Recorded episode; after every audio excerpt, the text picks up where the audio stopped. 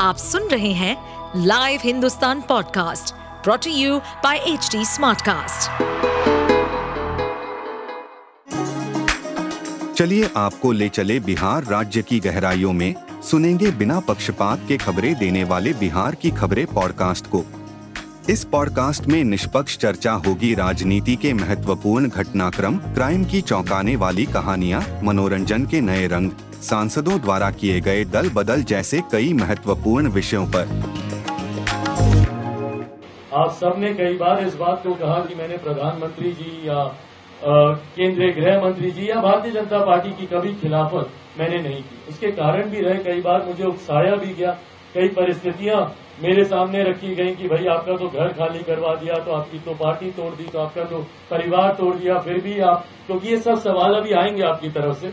मैं पहले ही इस पर एक स्पष्टता दे रहा हूँ, जब आप पूछेंगे मैं पुनः दोहराऊँगा। तो उस वक्त भी इस बात को मैंने स्पष्ट रखा था कि मेरे व्यक्तिगत हितों की लड़ाई नहीं है। ये मेरे विचारधारा की लड़ाई है, ये हमारे सिद्धांतों की लड़ाई है, मैं बिहार फ़र्स्ट, बिहारी फ़र्स्ट को लेकर आगे बढ़ने का मैं काम कर रहा हूँ। ऐसे में मेरे मुख्यमंत्री की सात निश्चय नली गली बनाने से भैया बिहार का विकास नहीं होता। हुआ होता तो 18 साल से जो प्रदेश के मुख्यमंत्री हैं, उनको आज बिहार को इस बदहाल परिस्थिति में नहीं देखना पड़ता। आज बिहारी जिस परिस्थिति में बिहार में जी रहे हैं, ये आज़ादी के पिछहत्तर साल के वाला एक राज्य नहीं हो सकता।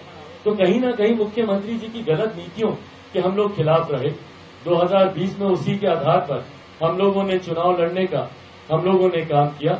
और उस वक्त भी जब हम लोग अलग हुए भारतीय जनता पार्टी का और प्रधानमंत्री जी का समय समय पर रह रहकर मैंने समर्थन उनकी नीतियों का हर उस नीति का जो हमारे सिद्धांतों के आधार पर रही मजबूती से हम लोगों ने समर्थन किया। कई बार तंज के तौर पर मेरे ऊपर हनुमान का भी आ, का नाम दिया गया पर्यायवाची नामों से मुझे बुलाया गया।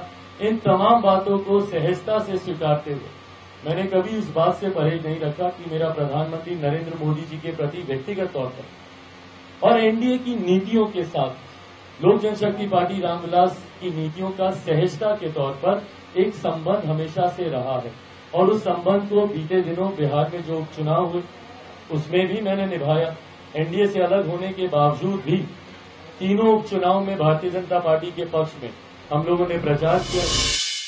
आप सुन रहे थे हमारे पॉडकास्ट बिहार की खबरें। ऐसे ही अपराध जगत से जुड़ी, राजनीति और विकास जैसी खबरों के लिए हमें फॉलो कर सकते हैं।